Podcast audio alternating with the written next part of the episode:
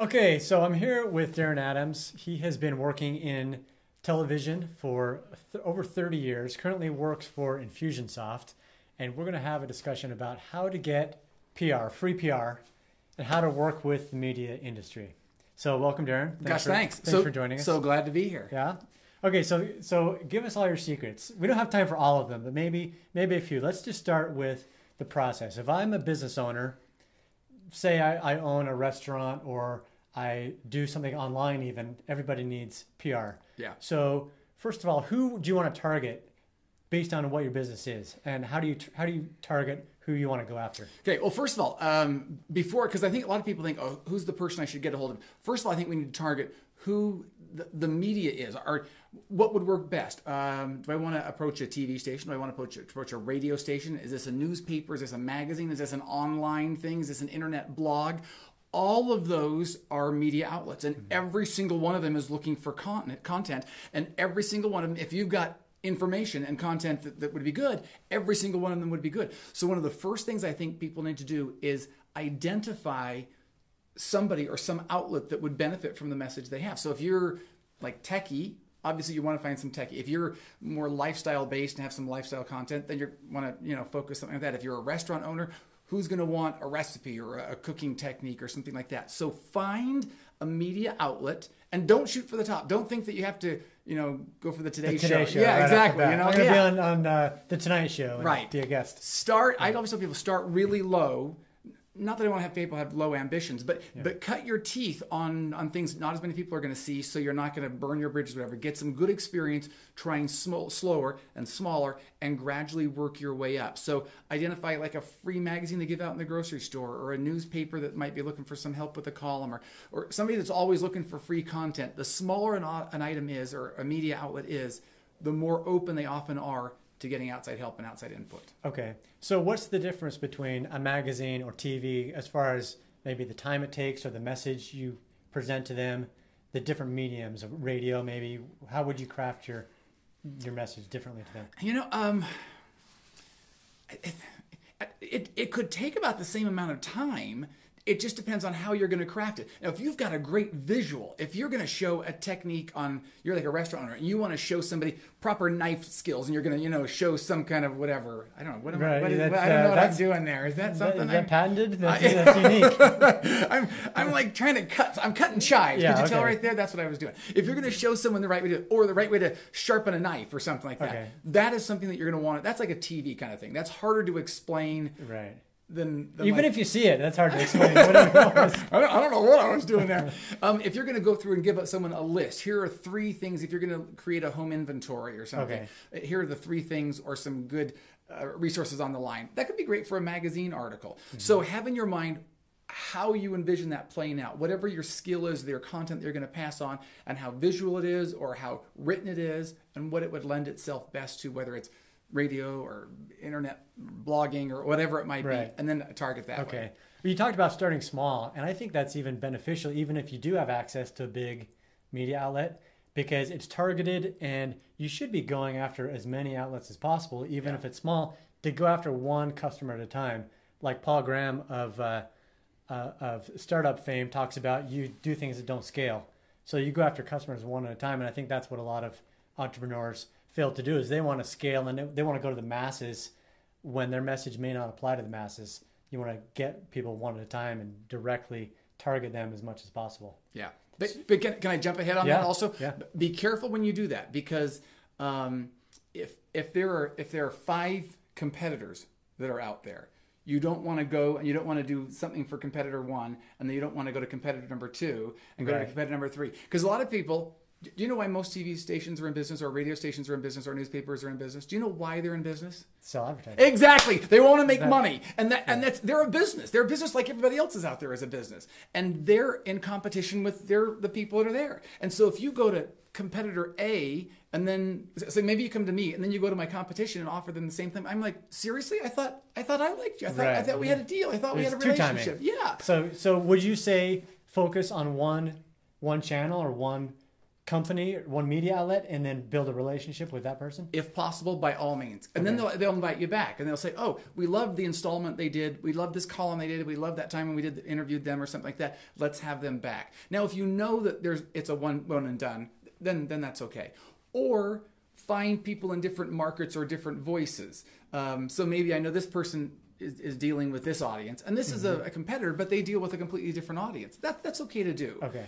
But don't go to the exact same competitors who are two newspapers in the same city and try to pitch a column to both of them, one right after the other. You're going to be burning bridges there. Okay, good to know. So once you've identified the media outlet, how do you get in front of them? Okay, you're going to need to What's the process? You need to find somebody to talk to. Now, if it's a small operation, it normally is pretty easy to make a call to the editor-in-chief or someone. Oftentimes, you can even find a byline of somebody or the name of somebody. If it's a TV station, you can even call the station and say, who could I talk to? If it's a newspaper or a magazine, you can find a name of someone, and you can call and you can ask them. Sometimes it's easy to get those email addresses. You can Google it and sometimes find email addresses. Sometimes if they're hard, I recommend to people do a Facebook friend request. And most media people, they'll accept any friend request. Really? Yeah. You know, they need friends. Exactly. Right? They want to have a big influence. You know, when they tweet or when they do whatever, they want to have a lot of people that follow. Yeah. And tweeting to people is a great way to get in contact with people. So do that and then message them through that. Now you've gotten their email address. You've got somebody to get in touch with them and say, hey, I've got a great idea for you. This would be perfect for whatever you do. And now you've got their email or some way to contact them, and you've got that going to them. So find the person who's in charge. Most of those people are looking for content. They've got space to fill. They've got time to fill. They've got content. They've got a big black hole void every day. They've just got to shovel stuff into. So they're looking for stuff. If you can provide good content for them, they'll welcome that coming from you. So you've identified the person, you know the media outlet, and you've got one person you're going to go talk to. So those are the first two steps right there. Okay, so do you pitch it and then you write it or make it or whatever, or do you present the idea? Because I'm trying to save time here. I don't want to write something and then try to shop it around. Nobody cares about it. Would you pitch it and then make it, or make it and then pitch it? I would have a really good idea in my mind what it is that they're going to want. If it's a free magazine in the store on health or whatever, I know what I'm going to pitch to that person. Okay. I don't have to have everything built. I don't have to have, everything figured out. And I've got my tools. I'm choosing from my content, and I'm going through, and this would work and this would work. And so I'm going to find out what is the one pitch that will affect them the most? And here's the thing. You've got to remember, it's not just that person you're pitching. You're pitching to their audience. You've got to tell them, here's why what I have to offer is good for your viewers or your readers or your listeners or whatever. Here's how what I have to offer will help them and benefit them. Okay. Because you're watching out for the audience that's consuming it, and not just watching out for yourself, and not just watching out for the editor or the writer or the reporter, whoever you're talking to. You're keeping in mind the audience. You're providing value to the audience. And if you do that, you provide value to the outlet, the media outlet. Why do you understand that? And so many other people don't understand that. That's it. It's value, Yeah, I think the number one mistake is people just go straight in for the sale without providing value. Whether you're pitching to the end audience or to the editor, you can't be about yourself. You need to be about the end user. Yeah. So you've got 3 points. It's the process, the pitch, and the other P? Yeah, pitch, performance, and personality. I think that's what it is. Something like that. All right, I messed up the second one. Okay, talk about the personality and the performance. Can I tell them more on pitch? Yeah. Okay, I'm going to back up a little bit more on pitch, because I think one of the key elements when you're pitching somebody is you need to have some kind of surprise element, which I think is something that most people fail to realize. Like they say, hey, I've got 5 driving tips for you. And I think it's great for the winter months. So let me share 5 driving tips. What? Tell me something. Nobody cares. Yeah, but tell me something like, here, I'm going to show you the single most important thing you need to put in your trunk during the winter months. Oh, now you're intrigued. Right. Yeah, I'm going to give you a checklist of 3 things that you need to do before you go to the beach every summer. I'm going to tell you the most important thing to keep. In every woman's purse should have this in it or whatever. Right. It's like you see on the news where they say, you may have deadly gas leaking out of somewhere in your house right now. Find out where after the break. Yeah. And then you come back after the commercial. You want to see if you're dying slowly. Right. And then it's like some stupid lame thing. But it doesn't matter if it's some stupid lame thing. You've got me hooked with that hook. So some kind of surprise element. And you can even tell people, when in the pitch, I'm going to tell you what the surprise is. The number one thing you need to have in your trunk during the winter times is this. And I will explain why. Okay. Because you want to give some information to the person. They're like, oh, I didn't know that. Right. Because if they didn't know it, their viewers didn't know it. And then it's that same element that you did, like, coming up after the break with the deadly gas that's killing you. Right. They want to do that element to their viewers or listeners or readers or whatever. They want to have something to hook them and draw people in. So they want to have some kind of surprise element. That's in okay, it. And that's different than clickbait, where you say, here's my list of top 10 things. I love number 7. You know, that's kind of played out. You don't want to do just the clickbait to get people to click. Right. You want to provide them value. You just don't want them to click and then have nothing of consequence after the click. But why do I keep falling for that stupid I love number 7? I always like, well, I got to see what number 7 it is. Like, yeah, right. Even though I know this isn't going to work, I'm like, oh, 7 was stupid, you know, anyway. It works on a lot of people, but it's working less and less. Yeah. Someday we'll learn. Right. But yeah, but providing real content, and you can provide that up front and telling people more, but you got to have some kind of real good content in there that's going to help them there. Okay, personality. Okay. This is, you're going to be dealing with that person. Hopefully, if you want them to come back in, they're going to say, I love working with them. I love that relationship. We should have them back more often. We should talk to them more frequently. We should have them as a regular columnist. We should do something more often with them. And the more you build up that relationship, the more both sides are going to benefit from that. Mm-hmm. I was on TV, and we had some anniversary party. We were going to have some special anniversary show. Okay. And we were going to do something outside live, and we needed people to be there. And like all of a sudden the day before, we realized the forecast was calling for rain. And it was going to be, and we knew nobody was going to show up. And this is going to be horrible. It's going to be a bust. And so I made a couple calls to people and I said, we've had you on as a guest before. We appreciate all you've done and we hope you appreciate what we've done. We need some bodies at this thing. If you know anybody who can be there, we would appreciate that. And I remember one lady in particular, and she showed up and she brought her husband. She made him take off of work and she made him come down. And there were like 8 people at the whole thing. I mean, it was a bust because it was pouring rain, but there was this woman and her husband was there. And do you think that I love that woman? I love that woman. Right. And now anytime they say, who should we have? I say, let's have that woman on, you know, let's have her. She's great. She supports our show. We should support her as well. And so these are real people you're talking about. So realize that you have a personality that you can deal with, and the more that you are good to the media, they're good back to you. Okay. I think the number one thing to remember is they need content and they want a relationship with somebody. So when they have a story about something, they can just say, oh, who do I call for that?